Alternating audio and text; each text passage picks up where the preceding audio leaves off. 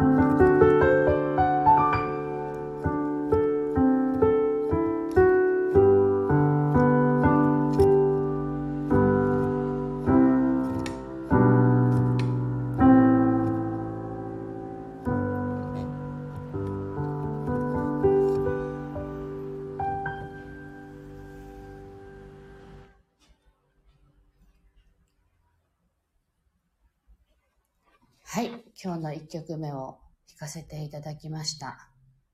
はい。えー、っと、この間からですね、あの、私は基本的に曲を作るときは、このサロンのピアノとこうパソコンをつないで弾いたものをそのまま録音するっていう形式で作ってるんですけど、あのー、なんか携帯とかでね、なんかできないかなと思って、この間からずっとこう携帯を触ってね、携帯の、まあ iPhone だったらガレージバンドかなとかっていうアプリがもともと入ってるので、それをいろいろこう音を選んだりとかしてやってみるんですけど、なんか難しいんですよね、それでやると。あ、ちかこちゃんおはようございます。なんかそれでいろんな音があって選べるんですけど、なんかやっぱペダルもないですし、こう響かせたいなと思っても、ピアノの音を選ぶとなんか切れちゃうっていうんですか？つながりがなくて。なので他の音を探したりとかしてる間に疲れちゃうとか、なんか首が痛いなとかね。そんな感じになって結局投げ出してるんですけど、なんか、でもそういうアプリで作れると、すごい曲が長くなるなと思ってですね。あの、普通に弾いてると5分とかも長くて10分ぐらいしか弾けないので、1曲ね。だから、なんか、なんか、YouTube とかで長い、長い YouTube 聴いてて気持ちよいのとかいっぱいあるじゃないですか。なんか、ああいうの作れないのかなーって思ってるんですけど、なかなかこう、取り掛かれずにね、新しいアプリを使い始めると、それに慣れるだけで時間かかっちゃうし、まあ iPad だったらいいんでしょうけど、あの iPhone だと画面がちっちゃくって、ああ、もう首が痛い、目が痛いみたいな感じになっちゃうんですよね。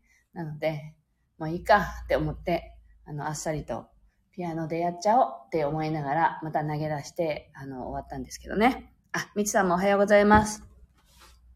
なんかあの、ずっとこう、ループでっていうんですか？あの、同じ感じのメロディーなんだけど、あの、よく聞いてると大体リピートされてて長いんですね。で、あ、こうやって伸ばせばいいのか とかね思ったりしてるんですけど、あの、子供の頃によくやったやり方なんですよね、あれは私が。あの、毎年ね、作曲の、まあ、コンクールみたいなのがあったんですけど、もうそれが嫌で嫌で、あの、作んなきゃいけないっていうのがまず嫌だったんですよね。で、まあそういうね、コースに入ってたからしょうがないんですけれど、あの、だってどうせあの子が優勝するんじゃんみたいなのがいつも、あの、その頃って本当劣等感の中にいましたので、ピアノの教室では。だから、どうせ選ばれないしって思ってるから余計やる気がないわけですよ。で、あ、みちさんおはようございます。